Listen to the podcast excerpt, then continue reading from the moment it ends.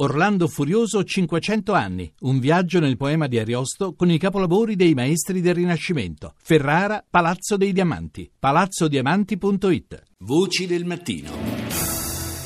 Alle 6, 8 minuti e 58 secondi, spazio alla prima parte della rassegna dei media internazionali. Cominciamo stamani dal Regno Unito con BBC. Latest headlines from BBC News. My name is Mike Embley. In Iraq, the offensive goes on to retake Mosul from the so-called Islamic Prosegue in Iraq l'offensiva per la riconquista di Mosul. Il grosso delle truppe irachene e di quelle kurde ancora distante dalla città, ma le forze speciali sono a sole tre miglia dalla meta. È stato confermato che indossavano giubbetti esplosivi i terroristi che hanno attaccato il centro di addestramento militare per la polizia a Quetta in Pakistan, uccidendo 60 persone e ferendone un centinaio. Tanto l'ISIS quanto un gruppo gruppo islamista affiliato ai talebani afghani hanno rivendicato l'assalto. Infine il governo inglese ha approvato la realizzazione di una terza pista di decollo a Heathrow, uno degli aeroporti più trafficati al mondo. Il partito dei conservatori si è però diviso sul testo. François 24.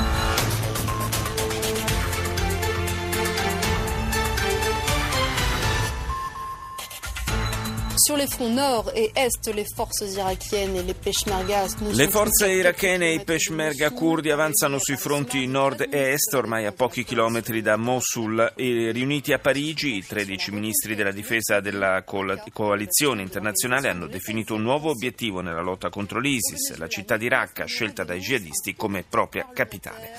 Il presidente venezuelano Maduro denuncia un colpo di Stato parlamentare, convoca il Consiglio di difesa nazionale, l'opposizione in maggioranza maggioranza fra i deputati ha votato a, favore dell'apertura di un processo per destituire il capo dello Stato.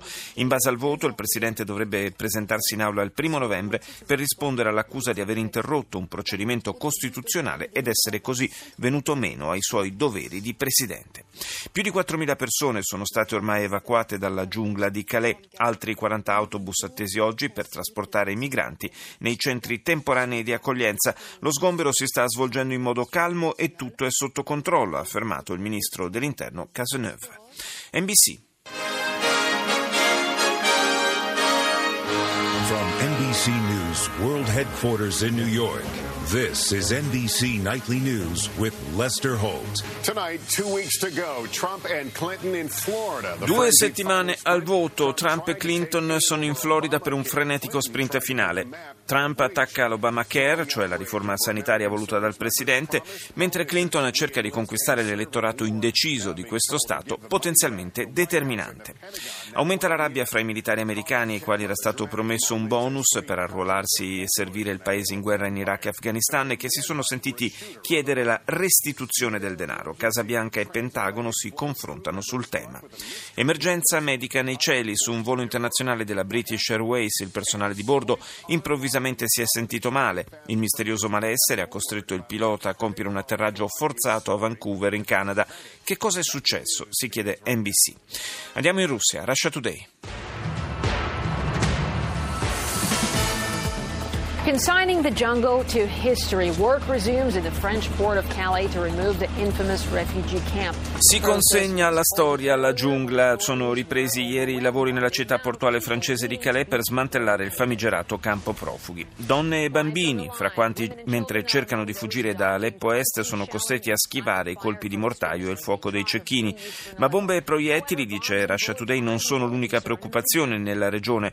Con le sanzioni contro la Siria che impongono gravi limitazioni anche alla disponibilità di farmaci essenziali per i bambini malati di cancro. Fra i timori di una seria minaccia terroristica, la polizia tedesca interviene in diverse regioni del paese con un'operazione antiterrorismo su larga scala. Africa News. Rwanda's ex-spy chief Pascal Simbikangwa, who was first convicted in France in 2014. L'ex militare ruandese Pascal Simbikangwa, condannato a 25 anni di reclusione in Francia nel 2014 per il suo ruolo nel genocidio del Ruanda, è di nuovo di fronte alla giustizia a Parigi per il processo d'appello. È accusato di essere stato uno dei responsabili della morte di almeno 800.000 ruandesi, la maggior parte dei quali di etnia Tutsi. Combattimenti sono scoppiati lunedì scorso nella città di Galkayo tra forze armate del Puntland e della provincia di Galmudug. L'ONU riferisce che in Somalia nelle ultime tre settimane 75.000 persone sono fuggite dai propri villaggi a causa degli scontri.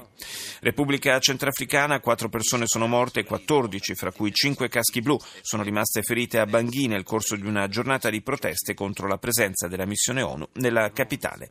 E chiudiamo questa rassegna con la cinese CCTV.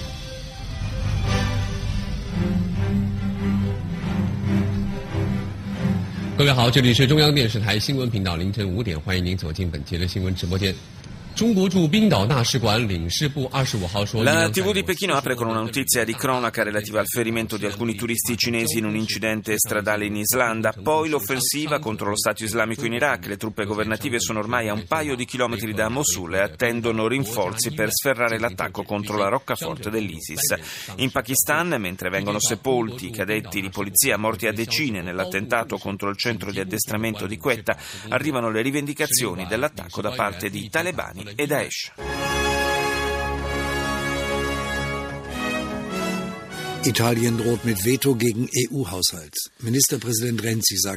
L'apertura di ARD è dedicata all'Italia che minaccia il veto sul bilancio dell'Unione Europea se non arriverà un aiuto per affrontare l'emergenza migranti. Il Presidente del Consiglio Renzi ha detto che l'Italia versa ogni anno 20 miliardi di euro all'Unione Europea che ne restituisce 12 al Paese, ma se l'Ungheria o la Slovacchia non ci danno una mano, l'Italia è pronta a porre il veto sul bilancio comunitario, ha detto il Presidente del Consiglio.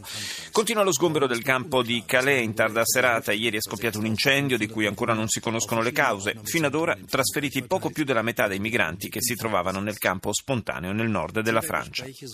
Riprenderanno stamani i colloqui per uscire dallo stallo relativamente al CETA. Le trattative fra il governo centrale belga e la Vallonia sono state interrotte in tarda serata ieri. Il ministro degli esteri, Didier Render, ha riferito che ci sono ancora alcune questioni che devono essere risolte. Il trattato tra l'Unione Europea e il Canada, bloccato dalla Vallonia, può essere siglato domani solo solo con l'approvazione di tutti i Paesi membri dell'Unione. CNN.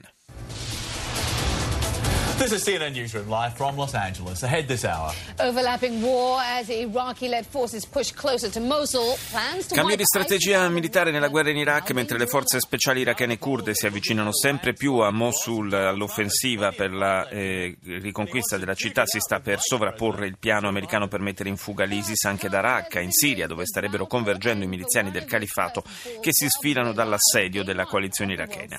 Donald Trump in una intervista alla Reuters ha evocato il rischio che il paese possa trovarsi sull'orlo della terza guerra mondiale qualora la sua rivale Hillary Clinton venisse eletta. A suo dire, infatti, la candidata democratica con la sua politica sul conflitto siriano porterà gli Stati Uniti al confronto militare con Russia, Siria e Iran. E restiamo in Medio Oriente ai 24.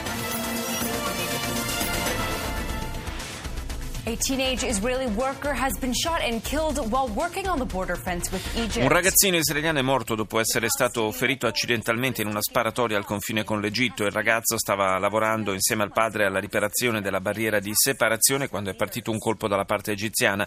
La vittima potrebbe essersi trovata in mezzo a uno scontro a fuoco tra guardie di frontiera e contrabbandieri.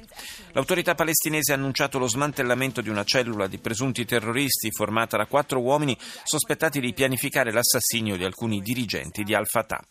Mentre prosegue la battaglia per la riconquista di Mosul, le Nazioni Unite sostengono che i miliziani dell'ISIS starebbero compiendo massacri di civili usandoli anche come scudi umani. Ci spostiamo in Venezuela. Telesur. ¿Qué tal? ¿Cómo están? Una vez más, momento de revisar noticias en Telesur. Vemos nuestros temas resumidos en titulares. Yo mismo personalmente voy a ir a la mesa de dialogo a conversar con todos los fattori. Io stesso personalmente mi recherò al tavolo delle trattative per dialogare con tutte le parti politiche. Con queste parole che avete ascoltato, il presidente venezuelano Nicolás Maduro conferma l'impegno in una manifestazione tenutasi a Caracas dopo che il Parlamento, controllato dall'opposizione, aveva votato l'avvio del procedimento di impeachment ai suoi danni. Brasile, il governo di Michel Temer annuncia la privatizzazione di 34 quattro imprese statali, migliaia di persone in piazza a Brasilia e Rio de Janeiro per protestare contro la riforma del presidente brasiliano. La popolazione accusa Temer di imporre un capitalismo che condurrà il paese verso una dura austerità.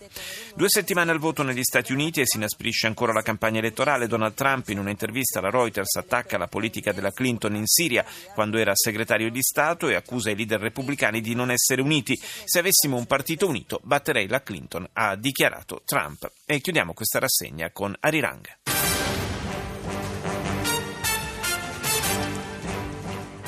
Hello and welcome to our mid-morning newscast here on Arirang TV. It's 10 a.m. on Wednesday, October 26th in Seoul. I'm Mark Broom.